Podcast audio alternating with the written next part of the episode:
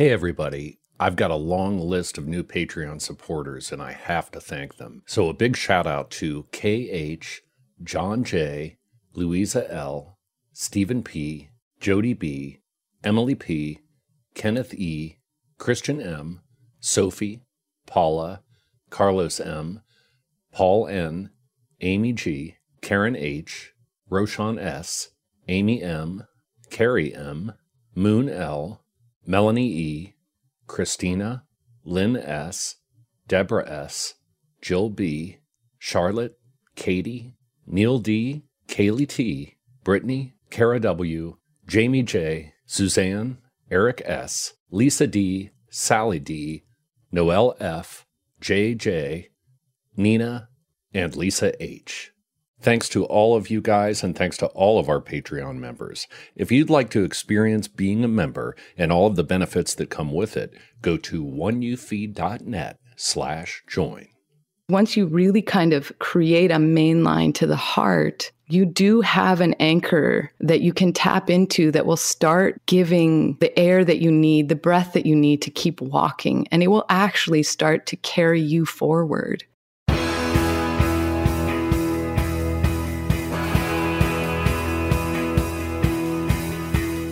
Welcome to the One You Feed.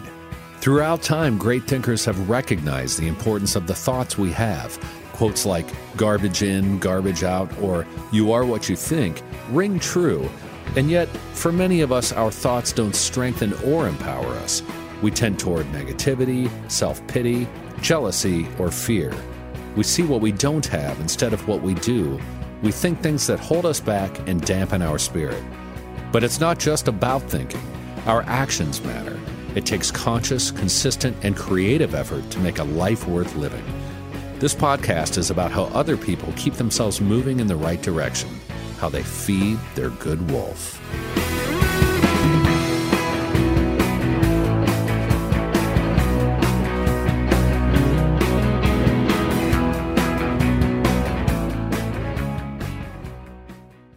Whether this is her first Mother's Day or her 40th, she deserves more. Shop tons of stunning on trend jewelry for every budget at Diamonds Direct. Diamond fashion jewelry, beautiful birthstones, everyday pearls starting at just $200. Commemorate the real loves of her life with a gorgeous pendant featuring the birthstone of the one who made her mom. This Mother's Day, Diamonds Direct is everything you need to say thank you. Diamonds Direct, your love, our passion. Online at diamondsdirect.com something that makes me crazy is when people say, well, I had this career before, but it was a waste. And that's where the perspective shift comes that it's not a waste, that everything you've done has built you to where you are now. This is She Pivots, the podcast where we explore the inspiring pivots women have made and dig deeper into the personal reasons behind them. Join me, Emily Tish Sussman, every Wednesday on She Pivots. Listen to She Pivots on the iHeartRadio app, Apple Podcasts, or wherever you get your podcasts. Thanks for joining us. Our guest on this episode is Sarah Blondin, a writer and videographer from British Columbia.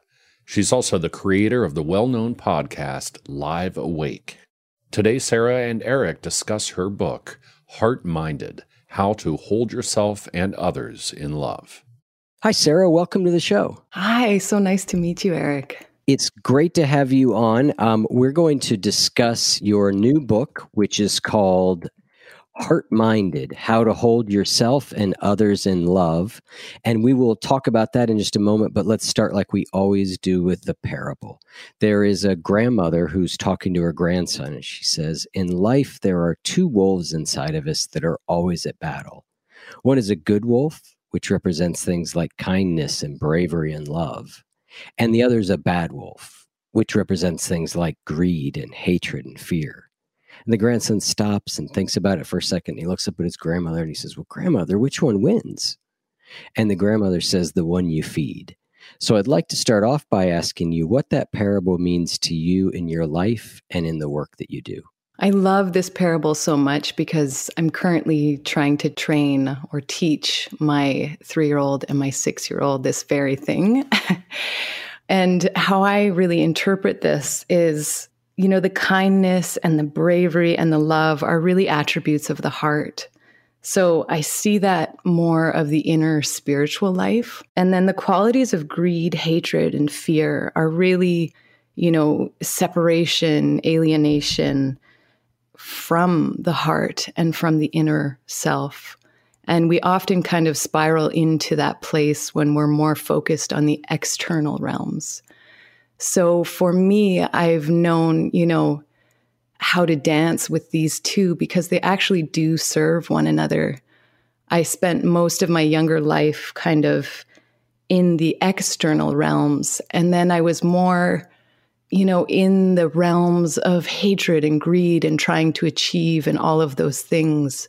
And I realized that it was only in turning to the inner world, so the good wolf, to nurture the heart and the spiritual life within myself that I actually felt like life was worth living. But I needed that bad wolf, quote unquote, to actually encourage and force me to look to the inner spiritual realms. Mm. Yeah, I think the bad wolf, as we say, often can can do that. Can be the way of pointing us back. Mm-hmm. And your book is very much about this idea that in order to avoid pain and difficulty, that we have learned to turn away from. You describe it as the one place within us intended to be our safe hold. Mm-hmm. We we orphan the part of us that flows with the current of life itself, which you say is the heart. Very much so. I mean, speaking for myself, that has been my experience. And I'm not sure what it was like for you. Did you feel like you separated from your heart in your life? Was that something that's happened to you? Oh yeah. Yes, and it's something that still happens. right. You know, but but pretty severely. Yeah, I mean at 24 I was a homeless heroin addict. So yeah, that's wow. pretty pretty strong pretty, pretty strong severe. separation yeah yeah you know that's that's avoiding feeling it at uh, all costs although what i think is actually interesting about a lot of my drug and alcohol use is i actually think a lot of it was it was the way back to feeling for me because mm. I had separated so strongly that life felt dead and it woke my heart up a little bit. Mm. Now, maybe that's not quite the way to say it, but I always feel like so much of that was about trying to reconnect more than it was about just trying to avoid. I totally understand that. I think sometimes our reasons for disassociating and our actual the pain behind that is our longing to be at one with ourself again. So again we can see how the bad wolf is actually leading us back toward our heart in a very kind of perverted way. Right right. Um, but ultimately that's what we're all striving for. So the you know the really beautiful thing about this is you no know, any way you look at it the heart is actually working through all of it. If we are willing to actually start listening to the longing that's guided us to the dark place in the first place, um, which you have done, correct? Like you've kind of muscled your way back toward the light, and you continue to do so because of the wisdom of the heart. Yes, totally. Mm-hmm. Totally. Yep. Which is fascinating, right? Because that's an intelligence living within you that's kind of essentially propelling us forward and forward and forward if we're willing to listen. I mean, what caused you to actually really listen? Do you remember? Was it just a rock bottom or? Yeah, that was certainly part of it. Um, you know, I often say that I think like a bottom is part of what I think causes recovery. Although, you know, the idea of a bottom is can be misleading because you can always keep digging, right?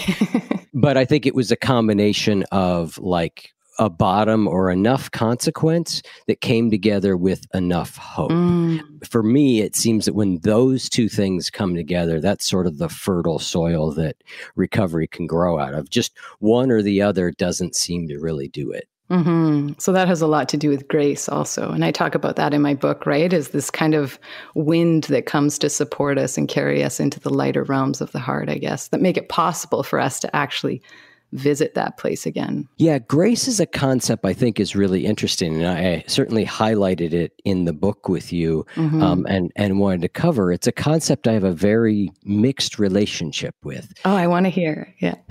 well, what it is is that like I got sober in twelve step programs, and the essence of a twelve step program is that that God comes along and gets you sober. Mm. right that it's it's the grace of god you know people say that all the time by the grace of god i'm sober today And I always found that challenging to fully internalize because I watched lots of people die mm. of it.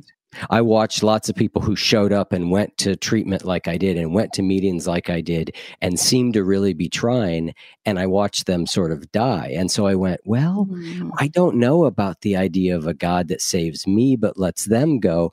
And yet, despite that feeling, there's something unnameable that occurs I don't have a better word than grace. So the whole thing is sort of confusing for me because I think anybody who spends enough time close to addiction goes, I have no idea. I cannot figure out what, why some people get this and others don't. Mm-hmm. You know? So this idea of a grace that some of us get but others don't get is is challenging for me. But I think your idea of grace is it seems to come more from within.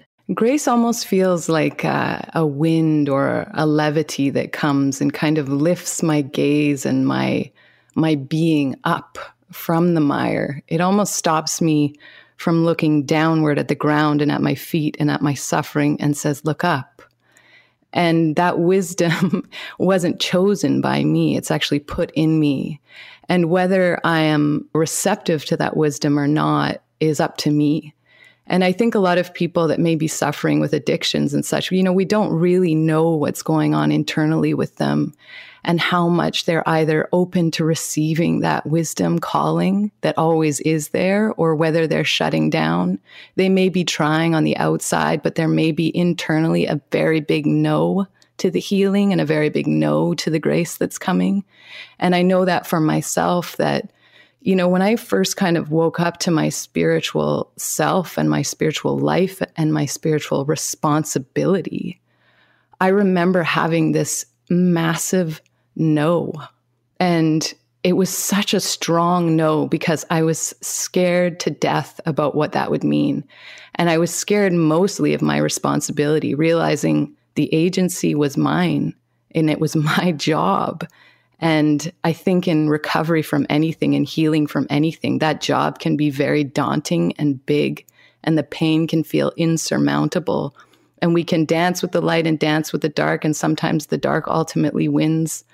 But either way, you know, I don't look at death as a you know horrible thing either you know we have to just kind of see all of it as you know some sort of beautiful dance but we don't really know what's going on for everyone. But for me, grace is really something that just says, look up, look up, look up. And it's up to me, yeah, whether I'm hearing it or not. Yeah, I think what you bring up in the book, you say it at one point, you say, all this hurt and heartache I'd been living with, as it turns out, were under my ownership. The onus to change was on me. And it's this idea of responsibility. And I think this is a really critical point. I interviewed somebody just a couple weeks ago who wrote a book about recovery called We Are the Luckiest, Laura McKowen. I don't know if you know her, but it's a beautiful book. But she says that in her mind, the difference between who gets sober and who doesn't are the people who take full responsibility for their healing. And people often hear this and react sort of strongly like, well, I'm not responsible for all the bad things that happen to me. And on one hand, certainly, no, we're not at fault at all for all the bad things that happen to us. But we are the only ones who can heal it. 100%. I mean, that is what is so scary for most of us. And I think that's why we don't actually start to venture within because we know that all the fingers we've been pointing will start being pointed back at us. We will see that our hand is the one pointing and that our eyes are the ones seeing things the way they're seeing. And that is almost like, oh my goodness, I have to rebuild the foundation of my entire being. And, and you know, that's like saying you have to tear your house down and rebuild it with your bare hands. And, you know, that again is going to provoke so much fear and helplessness and hopelessness. But that's why I kind of wanted to write this book, is because once you really kind of create a main line to the heart, you do have an anchor that you can tap into that will start giving the air that you need, the breath that you need to keep walking. And it will actually start to carry you forward. There is a force within you that is actually helping you move forward. You just have to start learning to be aware of it. And I'm sure you met with that force yourself because you've recovered. You know, as esoteric as it seems, I, there is something truly there. And I think it's by way of the heart that we can access that benevolent force. Yeah. The point you make in the book so well is that this sort of looking to others to blame for what's happening to us, you say that, you know, we don't realize that this act will take from us a large sum of our power. Mm-hmm. And that power will be held hostage by the thing we've named as responsible for our distress. But the opposite is equally true. When we do take that responsibility, that becomes our strength. It helps us excavate a self that actually learns to believe in itself a self that learns to forgive and kind of let go. And it actually helps us see that everybody is flawed. And it helps us forgive the people that have hurt us because they have been hurt. You know, when we start seeing from the perspective of, of the heart, we start looking beyond not just the thing that happened to us, but the pain that was hidden within that thing, within that person. And you see the kind of ripple effect of our pain and the lineage of our pain and you're able to say, okay, you know, we're all flawed and I can forgive this and I can move through this and I can sit in the seat of my heart. And I, I, I have the power to comfort, console, and move myself into the life that I want, into the being that I want. I mean, that's ultimately what we're learning is a mastery of the self. Right.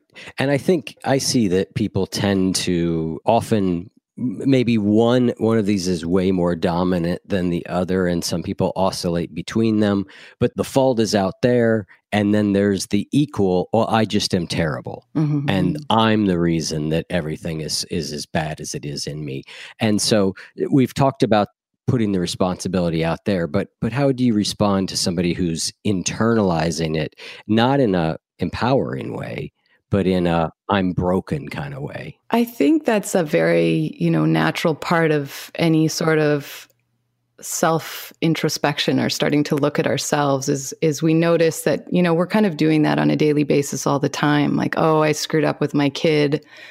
I said something horrible to him. I'm a bad mother. You know, we're doing it on large and small scales all day long we just have to understand that that's a natural part of the process of starting to look within ourselves and starting to develop a spiritual relationship with ourselves.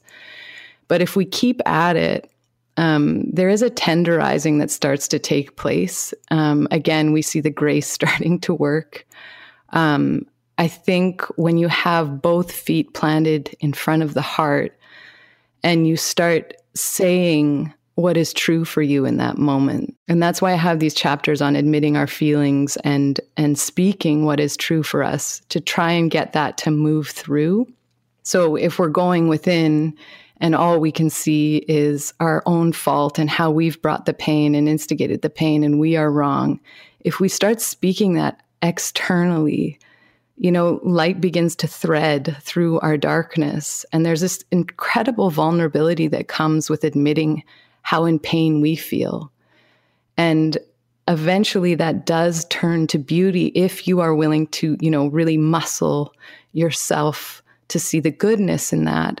But if you're keeping your eyes, you know, downcast in the pain, in the victimization of yourself, then that's where we get stuck. That's why I wanted to create, you know, the importance and, and really say you have to feel what you are feeling. You have permission to feel these things because in just feeling, in just speaking and giving yourself permission, you actually begin the healing process that has a very natural rhythm on its own. I love what you just said there. And I wanted to get into this point a little bit because I think it's a nuanced point and I'd like to talk about it. Because what you're saying is, and you've got a great line here. You said, This was all for you about addressing, not avoiding your afflictions, right? Mm-hmm. And just a moment ago, you said, you know, we go into the pain um, and we allow it to be there and we speak what's true for us, but we don't look down, we sort of look up. And you know, I'm curious this this idea of going into feeling our emotions, addressing our emotions. I certainly hear a lot of it uh, in the guests that come on the show. It's certainly been a big part of of my work, but I think it's interesting to talk about how to sort of go into those emotions, allow them to be there, but but like you said, not get lost in our own pain and darkness. How do you do both those things? I'm going to give an annoying answer. Um, it is literally practice, and it is a willingness to you know, ride it out, so to speak. So if you're just beginning the process of trying to heal, you know, some deep and painful wounds, and you're sitting there and you're just repeating all that's wrong and all that's heavy and all that's dark within you, I mean, you're going to feel in in a dark place for a bit. And I remember once having this experience where I actually watched myself willingly go into my darkness. And I actually did this a lot when I was first starting my journey is that I would say, okay, I'm nosediving and I could feel it, right? You knew when you were going into your suffering and when you were trying to escape, I'm assuming, right? So, and I would say, yeah, you know, I'm going in. so I would give my permission, myself permission to go headlong into this horrible dark place. And then I would expect to stay there for two or three days willingly. And then I'd feel bad about myself and I'd roll around in this pit of despair and and think nothing good could possibly come from this place and I'm going to be here forever and this is way too hard. But I noticed that something incredible would start to happen in my agreeing to even go into the darkness is that I was learning somehow to take my own chains off. And I don't know what else to say than with practice and with time, it actually does get easier, and you start not wanting to stay as long in the dark places. And you start untying yourself quicker and quicker, and you stop needing to go as deep and as dark because you realize that the only one that lifts you out of that place anyway is yourself. So it's up to you how long or how short you're actually living in that kind of murky land. And with practice and with time, you actually start to be empowered to stop choosing it. And you've visited the pain enough to learn how to untie yourself.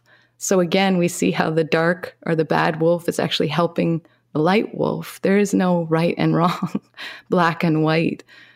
Right. You say at one point in the book, we can't think our way back to our hearts. We have to feel our way there. And that's mm-hmm. kind of kind of what you're saying here. There isn't a prescription. Elsewhere you say that there's no right or wrong way mm-hmm.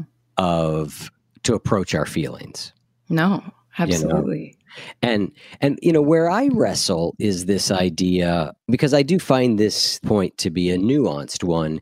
And it's one that I think particularly if we have developed some sort of spiritual life to to a point is that you know the term that's used is spiritual bypass right it's like, okay, well, I feel that, but I also recognize that maybe if I took this perspective about it or I took this, you know, and then it's a way of potentially of bypassing. And I find this, you know, a lot of clients I work with is a little bit of this wrestling, mm. like, what's the right way to do it? And so I find it's almost always helpful to go to the emotion first. What do I feel? And allow that feeling to be there and inhabit the feeling. And then, if there is a different way to look at it or view it or perspective to take, then you use that, as you say, to sort of lift you back up out. But the descent seems to be important. I think the descent is important. Um, and I just think it's the beginning phase. I mean, that's why we're kind of starting to even bother to look within ourselves in the first place is because we're visiting the dark too much or life feels too painful and we're kind of escaping our lives and that forces us to look inward. So i think there's no really you know skipping over that step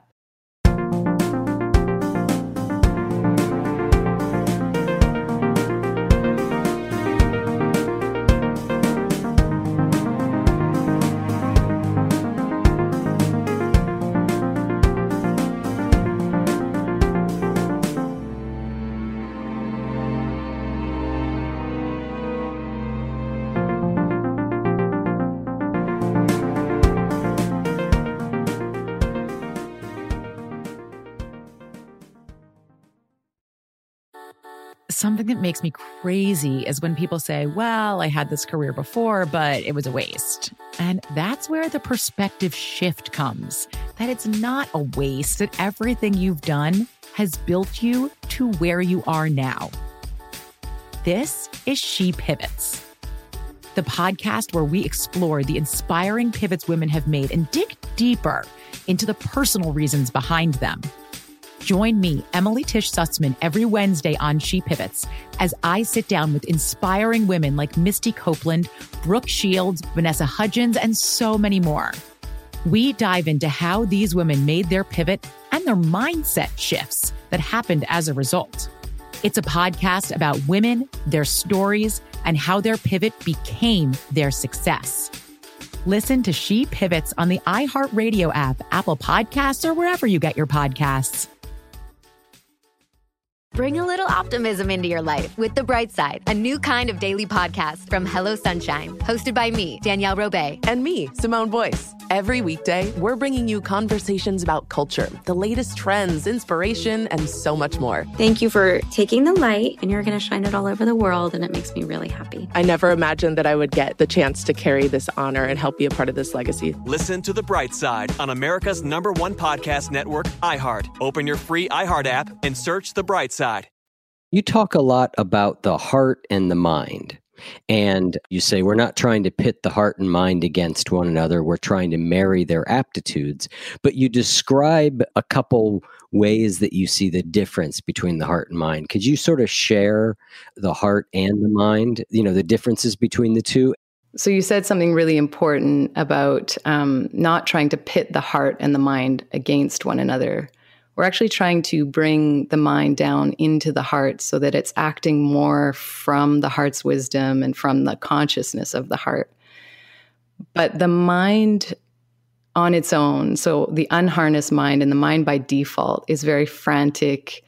It's concerned with scarcity and lack and how we look and how we feel and what's dangerous and what's not. It's telling us to approach or not. It's like a dog chasing its tail, kind of problem seeking and solving.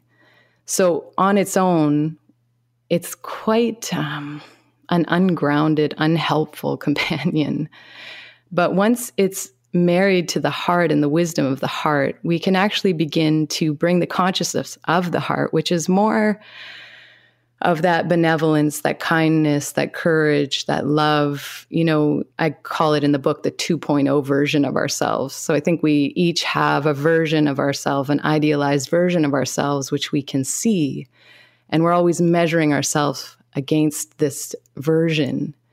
And that is kind of the call of the heart. That's the us if we really step into the heart. This is the us that starts to live embodied in kindness it's courageous it's taking risks it's it's living with love and leading with love so if we start to bring that consciousness and tell the mind this is what we want we don't want to keep seeking our problems we don't want to keep being worried and fearful about the unknowns and reaching to the future.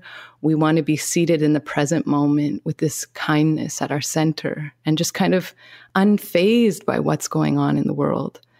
I know when I really sit in my heart, I remember really going to a state of just distress around COVID and what's going on in the world right now and my mind started to take over. I left the seat of my heart. I kind of went into a frantic place and looking to the future and the unknowns and starting telling stories and dialogues and conspiracy. And I just went, ooh, I started to feel sick because the energy and the momentum can be so potent and so strong.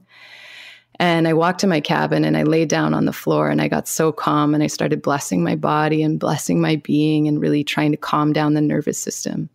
And I could feel when I shifted into the heart center because all of a sudden I started to see, you know, the beauty that was coming from this crisis and what it could create. And I started having like empowered visions and heart centered ideas. And I wasn't afraid anymore. I was in my heart. I was calm. I was courageous. And I was able to withstand this. I was able to the heart kind of gives us a very, very strong spine and helps us kind of maneuver through some of the hardest places in our lives. So the point is, the mind is going to have its own agenda, but we have to start training it to start having the heart's agenda. And that's the whole point of my book, Heart Mind, is to essentially start training the mind to start doing that. I love that idea. And you mentioned this enhanced version of ourselves that the heart sees, something like, you know, me 2.0, right? Yeah. And um, I think that's a great idea. But you say that we often misuse this mm-hmm. because if it be, I, I'm, I'm just going to read what you said because I think it makes so much sense. Unfortunately, the problem with this fantasy image is that we tend to misuse it. It often becomes something we use to belittle ourselves rather than inspire ourselves. We measure who we are against this fantasy self and feel failure and incompetence when we should be grateful for being gifted this vision of a more loving and able self. So, talk about how to accept those shortcomings because I love this idea because I think a lot of us we see this better version of ourselves. I do a lot of work with people about setting intentions for who do we want to be? Mm-hmm. What's the kind of person we want to be? And inevitably we don't live up to those all the time. Mm-hmm. And so how do we use those like you say to inspire us versus make us feel bad about ourselves? Well, that was a lesson I learned for myself. I really started to see that I was using, you know, this vision that I had of myself as an instrument uh, of abuse. and I was like, wow, I'm abusing myself for being gifted something that's that's actually there to help me move up into it. And it took me a long time to stop doing the normal thing, which is focusing on the shortcomings and how we're falling short and really see that this vision is always there. This map is always there for us. It's like our North Star. It's like there.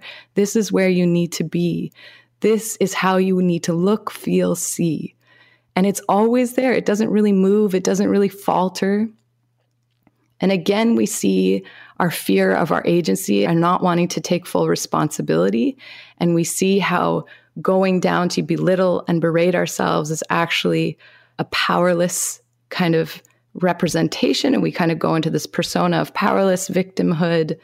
Um, and we wallow in that again. But eventually, you know, I think with practice, at least for myself, I've really started to keep shifting, keep pivoting, keep reorienting myself toward the wisdom of the heart and the vision of the heart. And we start losing interest in all the darkness eventually.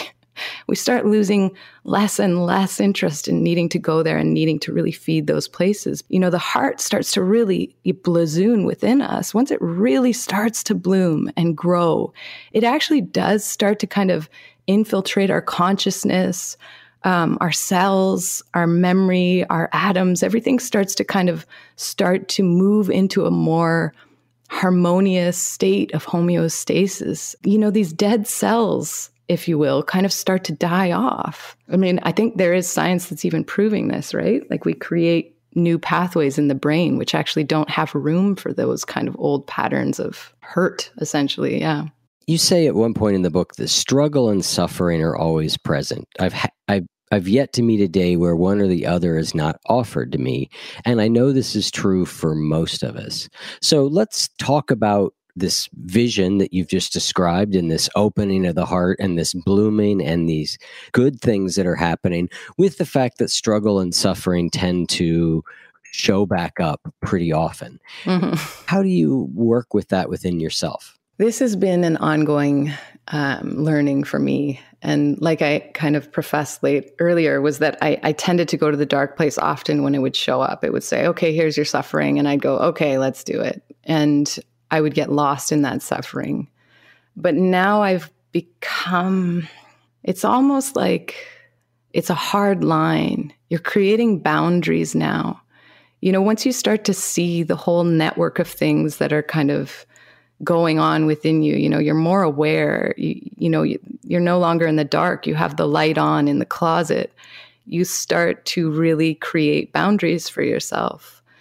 And you know hardship suffering heartache are all going to be there. Honor them. Be with them. But keep like i was saying reorienting and pivoting. Otherwise you're just going to end up lost in that suffering again. And that's not really somewhere we're, we're trying to be anymore, right? The whole point of healing is trying to kind of rise up to a higher level of consciousness or a higher frequency so we don't have to embody that anymore. but I don't think they're going to go away. And again, that's the compassion, that's the gentleness, that's the understanding that we're really trying to create a muscle memory with, too. Right. You write that if we cannot transform the moments of discomfort, we'll forever be running from our life. But if you learn to stay, you learn how to be.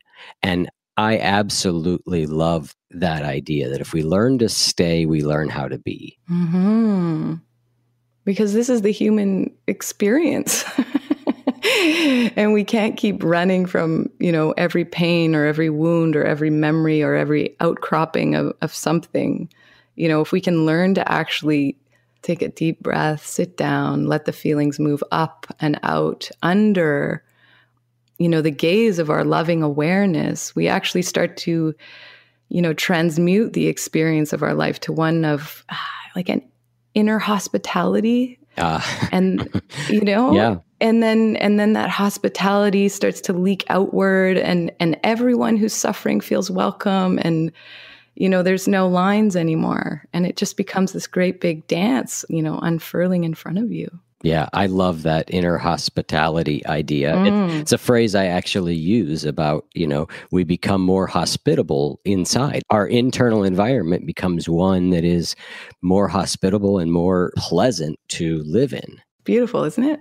Yeah, totally. But and, that is you know, from sitting and staying, right? Like that is from learning to sit your butt down. Totally, totally. be there. We talked a little bit earlier about ideas about what it is that causes, you know, some people to be able to recover and others not, you know, from addiction.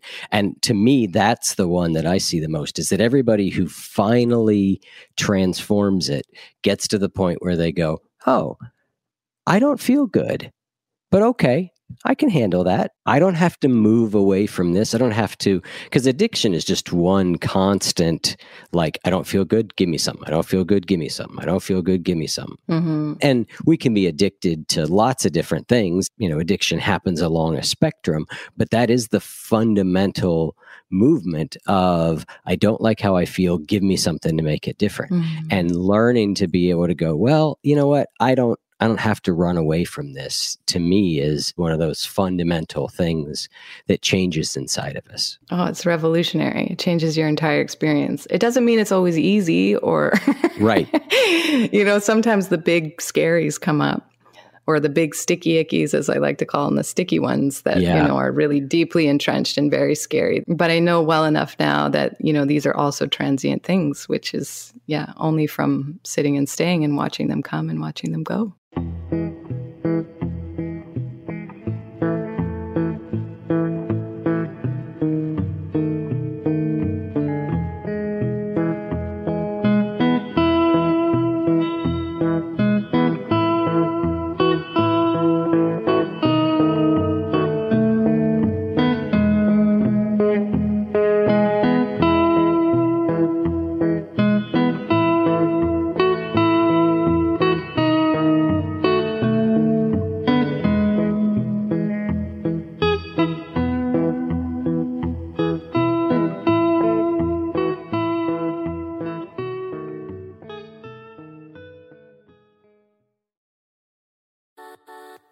makes me crazy is when people say, Well, I had this career before, but it was a waste. And that's where the perspective shift comes that it's not a waste, that everything you've done has built you to where you are now. This is She Pivots, the podcast where we explore the inspiring pivots women have made and dig deeper into the personal reasons behind them. Join me, Emily Tish Sussman, every Wednesday on She Pivots as I sit down with inspiring women like Misty Copeland, Brooke Shields, Vanessa Hudgens, and so many more. We dive into how these women made their pivot and their mindset shifts that happened as a result. It's a podcast about women, their stories, and how their pivot became their success. Listen to She Pivots on the iHeartRadio app, Apple Podcasts, or wherever you get your podcasts. Bring a little optimism into your life with The Bright Side, a new kind of daily podcast from Hello Sunshine, hosted by me, Danielle Robay. And me, Simone Boyce. Every weekday, we're bringing you conversations about culture, the latest trends, inspiration, and so much more. Thank you for taking the light and you're going to shine it all over the world. And it makes me really happy. I never imagined that I would get the chance to carry this honor and help be a part of this legacy. Listen to The Bright Side on America's number one podcast network, iHeart. Open your free iHeart app and search The Bright Side you quote one of my favorite Mary Oliver phrases of all time, which is that attention is the beginning of devotion. That I think is brilliant. But you also quote a book that I just finished reading, which is Sue Monk Kidd's book called When the Heart Waits Spiritual Direction for Life's Sacred Questions. And I just had a conversation with her the other day. And, um, and I had I just read that book for the first time. And when I saw it, I was like, well, wow, that's interesting. Isn't that a gorgeous book? Oh, it's stunning. Yeah. And it's like 30 years old. I mean, she wrote it a long time ago. Oh, and just her level of understanding of the heart was yeah. beyond eloquent. Yeah. Her new novel that just came out days ago is incredible. Is it? She's just yes, such a powerful yes. writer. Oh my God. So I want to wrap us up here with talking a little bit about a moment you describe in the book and you talk about you know you sit down and you're trying to calm and cool your overly active mind and you say you know for months you've been pouring yourself your thoughts your inspiration into the book that we're discussing and that very little else was allowed in. And you talk about how you had to sort of settle yourself down and that eh, i'm going to just read a little bit of what you wrote and then i'm going to ask you to talk more about it because i i think this sort of overheated like pouring ourselves into something we love has its beauty but it also tends to cause us to be very overly active. And you say if i could not tend lovingly to the quiet I would spend a lifetime collecting things that would hold little, if any, worth in the end.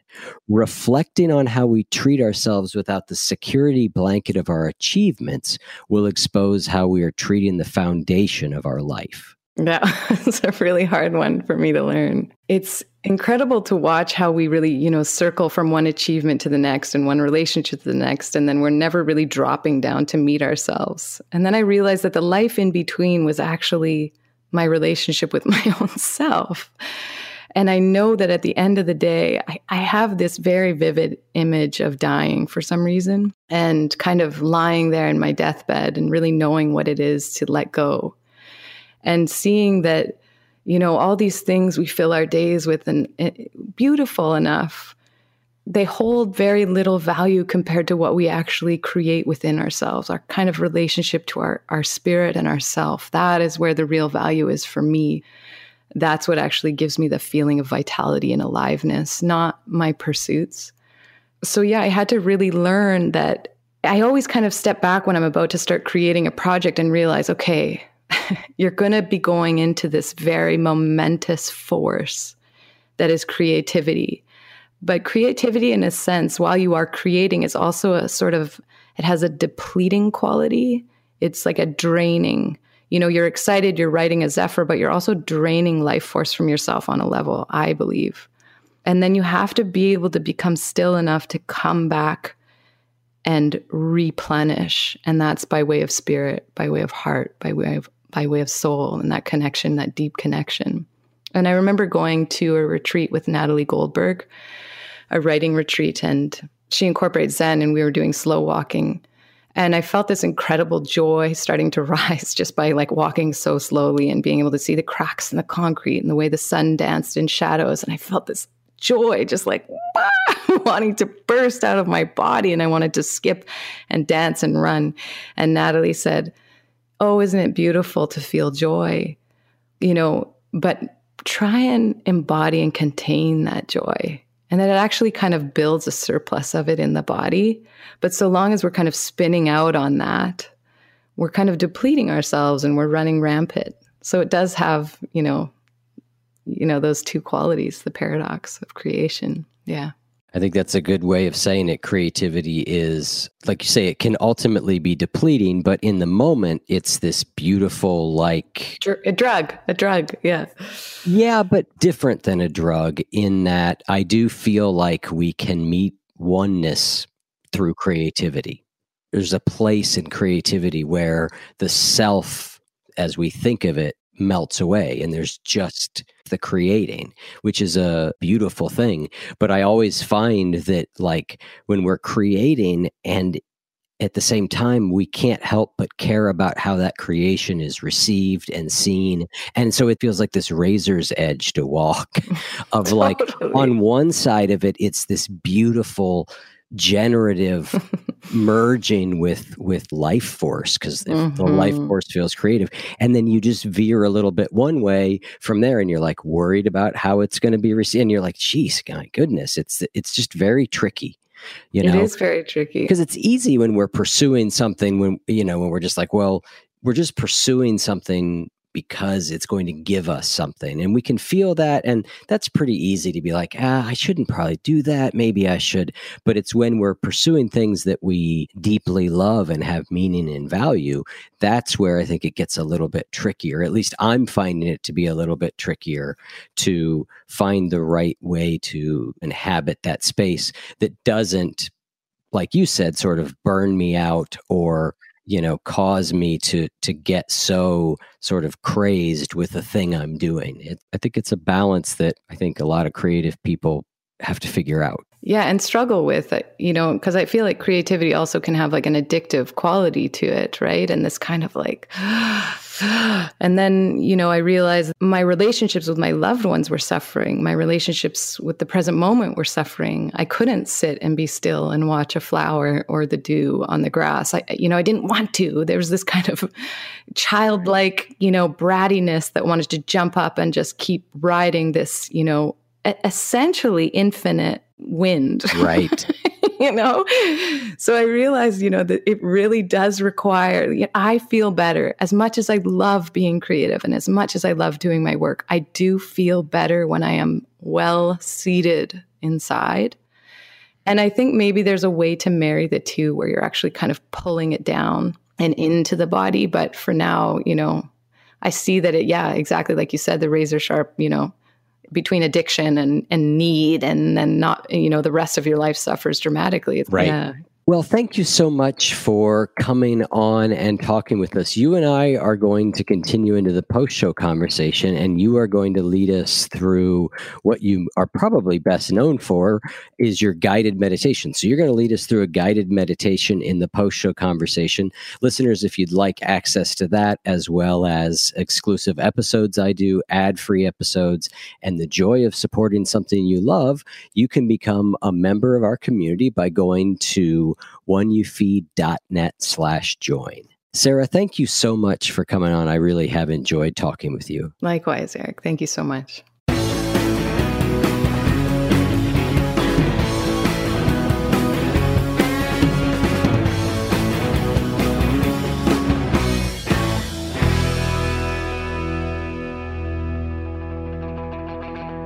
If what you just heard was helpful to you, please consider making a monthly donation to support the One You Feed podcast. When you join our membership community with this monthly pledge, you get lots of exclusive members only benefits. It's our way of saying thank you for your support. Now, we are so grateful for the members of our community. We wouldn't be able to do what we do without their support, and we don't take a single dollar for granted. To learn more, Make a donation at any level and become a member of the One You Feed community. Go to oneyoufeed.net slash join. The One You Feed podcast would like to sincerely thank our sponsors for supporting the show. Something that makes me crazy is when people say, well, I had this career before, but it was a waste. And that's where the perspective shift comes that it's not a waste, that everything you've done has built you to where you are now. This is She Pivots the podcast where we explore the inspiring pivots women have made and dig deeper into the personal reasons behind them. Join me, Emily Tish Sussman, every Wednesday on She Pivots. Listen to She Pivots on the iHeartRadio app, Apple Podcasts, or wherever you get your podcasts. Bring a little optimism into your life with The Bright Side, a new kind of daily podcast from Hello Sunshine, hosted by me, Danielle Robay. And me, Simone Boyce. Every weekday, we're bringing you conversations about culture, the latest trends, inspiration, and so much more. I am so excited about this podcast, The Bright Side. You guys are giving people a chance to shine a light on their lives, shine a light on a little advice that they want to share. Listen to The Bright Side on America's number one podcast network, iHeart. Open your free iHeart app and search The Bright Side.